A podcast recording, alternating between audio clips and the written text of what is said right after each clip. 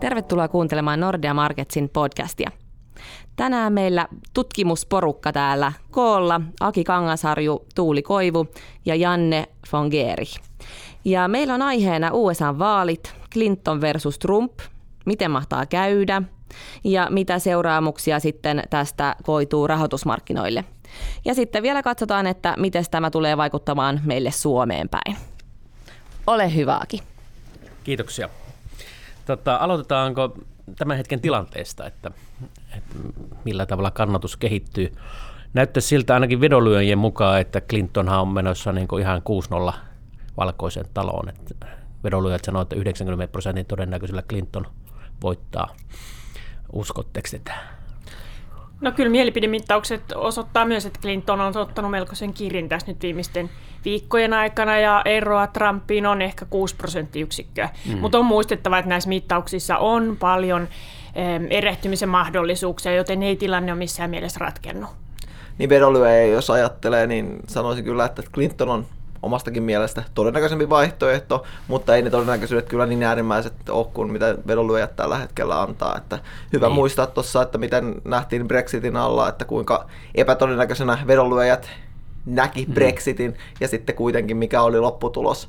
Että niin kuin noissa vedonlyöjissäkin pitää nähdä se, että että toisin kuin finanssimarkkinoilla, niin siellä pyörii loppujen lopuksi aika pienet rahat, eli aika pienillä vedoilla voidaan vaikuttaa siihen lopputulokseen. Mm. Ilman muuta sanoisin, että ne vedonlyöntien e, arviot on tarkemmat kuin pollit, mutta, mutta silti niissä on selvät heikkoudet. Mm.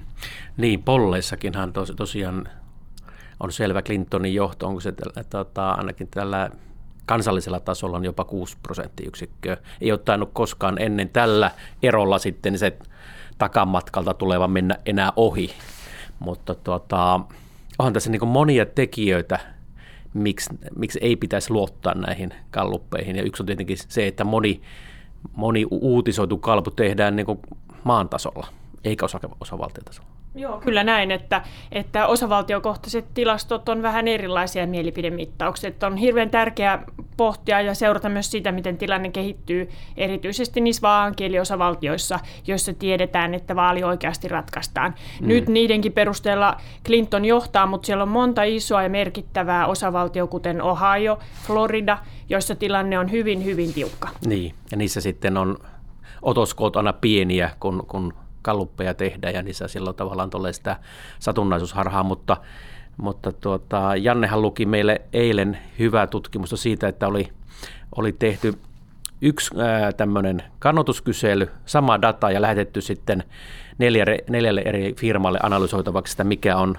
Gallupin tulos. Se tuli aika mielenkiintoisia tuloksia. Joo, täysin sama data siis, ja hmm. siellä sitten jokainen tekee omia oletuksia siitä, että miten tätä otosta yleistetään koskemaan koko maata, ja, ja, ja miten, miten ajatellaan, että ketkä oikeasti sitten äänestää, ja miten tätä, tätä yleistetään. Ja näillä eri oletuksilla niin yksi mittaaja päätyi siihen, että Trump johtaisi prosenttiyksiköllä, ja toisessa ääripäässä nähtiin, että Clinton johtaisi 4 prosenttiyksiköllä, eli tässä oli niin kuin 5 prosenttiyksikön ero, Joo. ja tämä tuli samasta aineistosta, että se on, oli niin kuin hyvä tämmöinen niin. esimerkki siitä, että, että kuinka niin kuin, tai millaista epävarmuudesta oikeastaan puhutaan. Nythän niin kuin suurin osa mittauksista näyttää samansuuntaista, että sitä nyt ehkä ei kannata lähteä kyseenalaistamaan, että Clinton ei johtaisi nyt, niin. nyt mutta että, että myös jos katsoo sitä historiaa, niin niin ei olla edes nyt ääritilanteessa, että Clinton on johtanut suuremmalla marginaalilla tässä kampanjan aikana, ja sen mm. jälkeen Trump on ottanut kiinni. Niinpä. Et niin kuin, siinä mielessä, mielessä ei pidä niin tuudittautua nyt siihen, että peli olisi, olisi täysin selvä. Niin, kyllä. Että ei sen Trumpin kovin paljon tarvi kirjaa, että sitten se on jo niin lähellä virhemarginaalia, että sitten tämä menee, menee tuota tosi tiukaksi. Eli siinä, jos me ei nyt ajatella, että peli on vielä auki, näillä perusteilla, eikö niin? Niin tota, me voidaan pohtia vähän molempien ehdokkaiden talouspolitiikkaa. Ja kun ollaan sitä pohdittu, niin mietitään sitten rahamarkkina- tai rahoitusmarkkinaseurauksia sitten kummankin kandidaatin voittaessa ja sitten mietitään, mitä ihmettä sitten meille tänne peräpohjolaan nämä asiat voisi vaikuttaa. Mutta lähdetään tästä näistä tuota, kandidaattien politiikasta. Kumpi haluaisi ensin kertoa tylsän Clintonin politiikan pääpiirteet?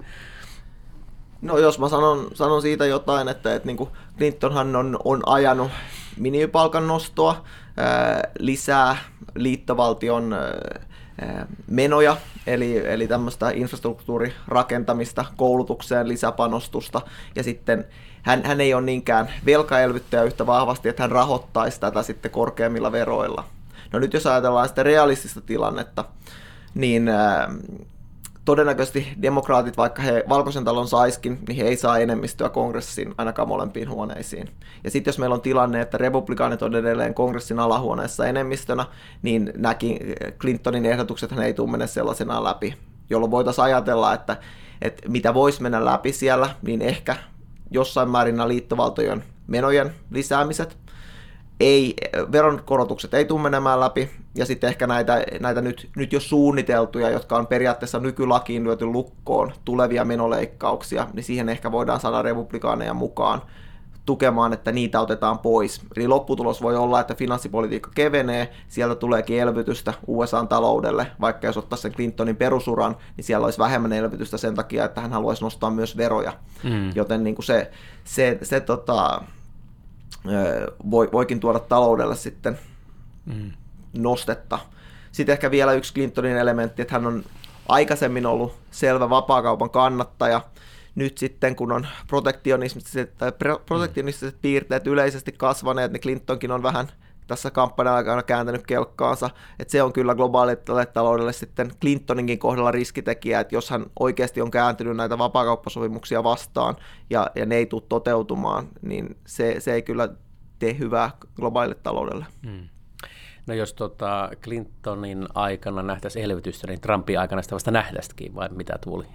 Kyllä, näin on oletettavissa, että totta kai Trumpin linjasta on vaikea vetää johtopäätöksiä johtuen siitä, että hän on eri puheissa puhunut aika eri sävyyn elvyttävästä politiikasta, mutta suunta näyttää olevan selvä, eli veroja kevennettäisiin, mutta vastaavasti sitten menopuolella ei ole samanlaisia leikkauksia, jolloin finanssipolitiikka kevenisi huomattavasti silloin totta kai liittovaltion velka nousisi ihan uusille tasoille, että Yhdysvalloissa ihan samoin kuin Euroopassa, niin ikääntyminen joka tapauksessa tulee, tulee aiheuttamaan painetta julkiselle taloudelle ja Trumpin esittämät veroleikkaukset tulee ajamaan aikamoisen velan nousun sinne talouteen. Joo, tuota, varsinkin tässä Trumpin tapauksessa sitten, kun ne osa hänen politiikasta ja puheista on niin äärimmäisenä, niin kyseeseen tulee se, että mitä se saisi oikeastaan sitten läpi. Ja, ja silloin pitäisi puhua ja miettiä vähän sitä, että mikä on nyt se mahdollisuus näihin executive order-tyyppisiin määräyksiin, jota, jota sodan aikana käytettiin paljon ja sen jälkeen vähän vähemmän. Mutta mitä sä, mitä sä Janne luulet, että jos Trump tulee, niin minkä verran se sitten ohittaa kongressin tai yrittää ohittaa kongressin tällaisilla määräyksillä? Varmaan tarpeen mukaan, että, että just jos ajattelee republikaanien peruslinjausta, niin varmaan veronalennukset on semmoinen, mitä, mitä vastaan yksikään republikaani ei äänestä. Että jos ajatellaan, että republikaanien hallitsisi kongressia Trumpin kanssa, niin nämä hänen veronalennukset voisi mennä hyvinkin läpi, koska mm. niin kuin se on republikaanien ytimessä. Se, että toinen, mitä että he halu, haluaisivat, että samalla liittovaltion menoja leikattaisiin rajusti, mutta kun se ei ole Trumpin agendalla, mm. jos sieltä tulee vain ne veronalennukset, niin ne voisi hyvin mennä läpi. Mutta sitten tämmöiset niin kuin, eh, rajojen kiinni laittamiset, eh, aidan rakentaminen Meksikon Meksikon rajalle, niin, niin tämmöiset ei tule menee republikaanikongressinkaan läpi, ainakaan sellaisenaan siinä, muodossa.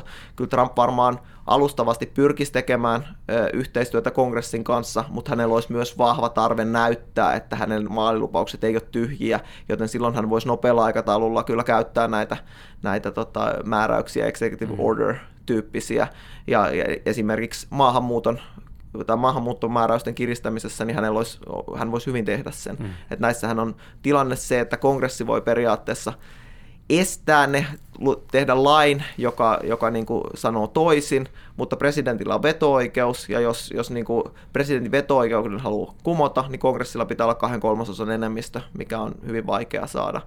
Tai sitten korkeamman oikeuden pitää todeta, että tämmöinen executive order on, on lainvastainen. Että niin kuin kyllä, kyllä niin kuin lyhyellä tähtäimellä presidentillä on paljon valtaoikeuksia ja voi, voi niin kuin saada paljonkin aikaan. Ja sitten voi, pitää muistaa se, että jo puhetasolla niin globaalisti kauppakumppaneiden kanssa, niin voidaan saada paljon hallaa aikaan, jos niin kuin esitetään jo suunnitelmia, että nyt laitetaan tällaisia tällaisia tulleja ulkomaisille tuotteille. Tai, tai niin ja tulleja voi laittaa, vaikka, vaikka kongressi ei tykkäskään siitä. Joo, tulleja voidaan mm. myös laittaa hyvin näillä, näillä mm. tota, presidentin määräyksillä. Näin, mm. näin on tehnyt, tehnyt muun muassa presidentti Bush, ja, ja, ja, ja tätä on, on niin kuin mm. käytetty aikaisemmin usean kertaan. Mutta todennäköisesti kuitenkin noita tulipa kumpi tahansa pressaksi, niin, niin ne ei pysty ihan kokonaan sitä politiikkaa tekemään, mitä ne nyt saarnaa. Ja, ja tota, silloin kysymys herää, että mitkä on sitten rahoitusmarkkinavaikutukset? Tuli se äsken kuvailit tuota, Trumpin politiikkaa, niin mitä sä luulet, että olettaa nyt tietenkin, niin kuin Janne tuossa kuvaili, että kaikki Trumpi ei sen läpi, mitä se nyt saarnaa, mutta että mitä sä luulet, kuinka rahoitusmarkkinat reagoi? No Trump on ottanut myös hyvin vahvan kannan siihen, että, että mitä hän ajattelee keskuspankin rahapolitiikasta. Mm. Ja voi olla, että keskuspankin itsenäisyyttä hän tulee jossain määrin vähentämään ja puuttumaan siihen, jota on pidetty vähän niin kuin pyhänä asiana talouspolitiikassa. Ja se tulee olla erittäin mielenkiintoista ja varmasti lisää kaiken näköistä riskilisää markkinoilla ja, ja aiheuttaa epävarmuutta, että mihin suuntaan silloin sitten Fedin tai FOMkin rahapolitiikka kääntyy. Oletettavaa on, että jos Trump ajaa läpi suuret veronalannukset, liittovaltion velka kasvaa, silloin on, on selvä pyrkimys siihen, että korot pidetään matalana. Ne on nyt matalat, eli se tarkoittaa sitä varmaan, että, että korkoja ei nosteta pitkiin aikoihin tai, tai joka tapauksessa nostot on vielä hitaampia kuin mitä nyt on Luulisin myös, että lyhyellä aikavälillä se tulee hurja nousukausi ja silloin pitää korkoja nostaa, ettei inflaatio kiinni. Joo, lyhyellä aikavälillä varmaan nähdään kaiken näköistä suhaamista suuntaan ja niin. toiseen. Niin. Ja tosiaan suurella mielenkiinnolla, että minkälaisia jäseniä esimerkiksi tai pääjohtajan Jellenin jälkeen niin, niin. FOMC ja Fed sitten saa. Niin, ja varmaan sekin riippuu sitten, että rupeako se, tai saako Trump enemmän läpi näitä kotimaisia uudistuksia vaiko tätä kauppasotaa tullien kautta, jolloin sitten voisi miettiä, että jos, jos enemmän tulee kotimaista hässäkkää, niin dollari esimerkiksi heikkenisi, mutta sitten jos tulee globaali taantuma, kun kauppasota tulee, niin silloinhan dollari vahvistuu ainakin kaikkea muuta kuin turvasotaamia vastaan. Eli tässä on niin kuin monta vaihtoehtoa vielä, vielä tuota Trumpinkin voittaessa. Mutta Janne, tämä Clinton-kuvio sitten varmaan aika, aika paljon seisteisen. Niin, no tossahan pitää, pitää erottaa se niin kuin ihan välitön reaktio ja, ja sitten niin kuin sen, sen, sen tota, jälkeinen, että se välitön reaktiohan määrittyy aina sen perusteella, että mitkä on ne huolet, että Trumpin tapauksessa varmasti niin kuin tulisi suuri turvasatamakysyntä kautta linjan, kun se epävarmuus olisi kaikista suurin ja sitten tilanne vähän vakiintus, kun tiedetään, mitä se politiikka olisi. Clintonin kohdalla varmaan nämä hetke, tai välittömät markkinareaktiot jäisi selkeästi pienemmiksi. Nyt on niin kuin markkinoilla ollut jo viime päivinä päivinä piirteitä siitä, että, että niin kuin varaudutaan tai, tai hinnoitellaan jo sisään sitä, että Clintonin voitosta on, on tulossa varmempi. Se on näkynyt valuuttamarkkinoilla varsinkin. Ja, ja niin kuin jos nyt tässä mennään Clintonin voittoon, niin, niin voi olla, että se, se niin kuin välitön reaktiokin tulee olemaan aika rajallinen. Kyllä mä näkisin, että Clintonin voiton tapauksessa niin, niin tota, jonkun verran otettaisiin riskiä lisää, eli, eli osakkeet nousis nousis, kun tulee vähän varmuutta USA-politiikasta. Toki niin kuin se paletti riippuu myös siitä, että miten kongressissa käy. että jos, jos kongressi jää alahuoneen noille republikaaneille, niin, niin silloin ehkä tämä nykytilanne ei loppujen lopuksi muutukaan niin, niin, niin hirveästi.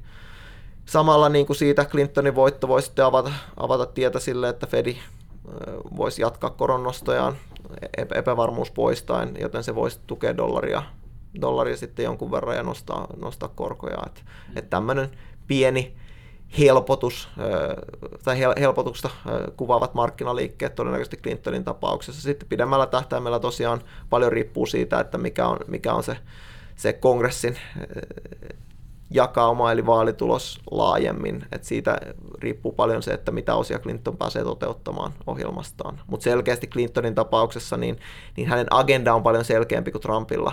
Et, et niin jo vaalituloksen selvittyä voi, voi arvata paljon paremmin, että mitkä elementit tulee menemään läpi.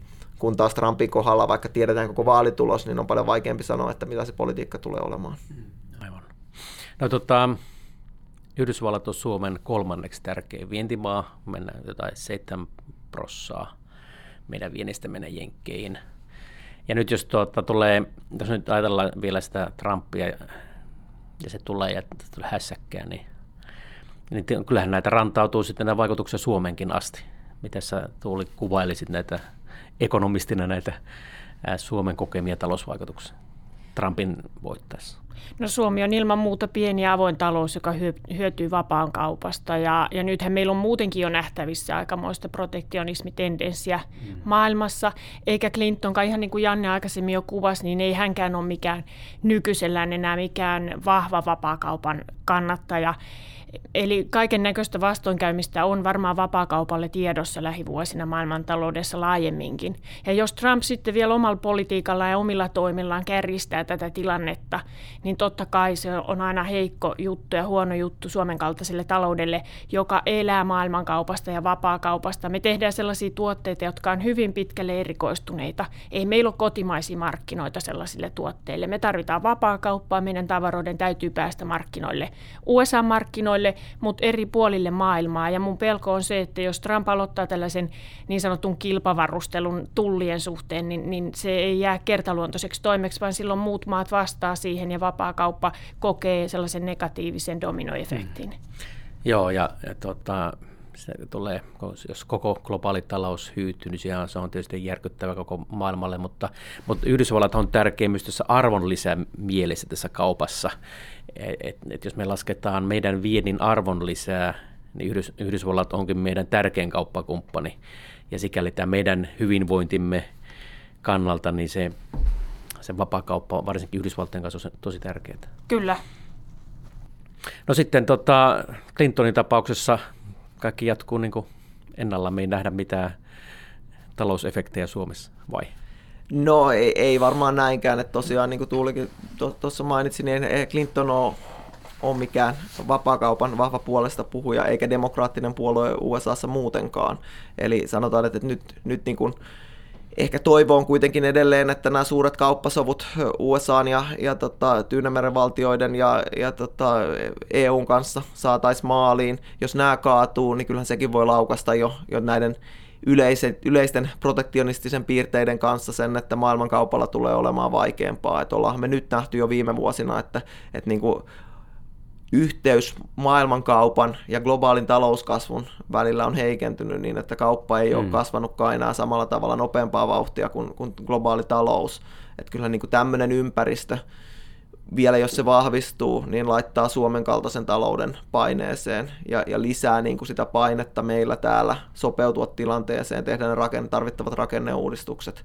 Et, et niin kuin, ei, ei, ei ole nyt näköpiirissä semmoista helppoa ratkaisua Suomelle, mikä niin kuin nyky, Muuttaa sitä nyky, peli jotenkin. Niin, että niin. nykyrakenteita pärjättäisiin jotenkin mm. pidemmällä aikavälillä. Että, että, että niin kuin vaihtoehdot on joko niin kuin laittaa kotipesä kuntoon tai sitten hyväksyä pysyvä elintason aleneminen.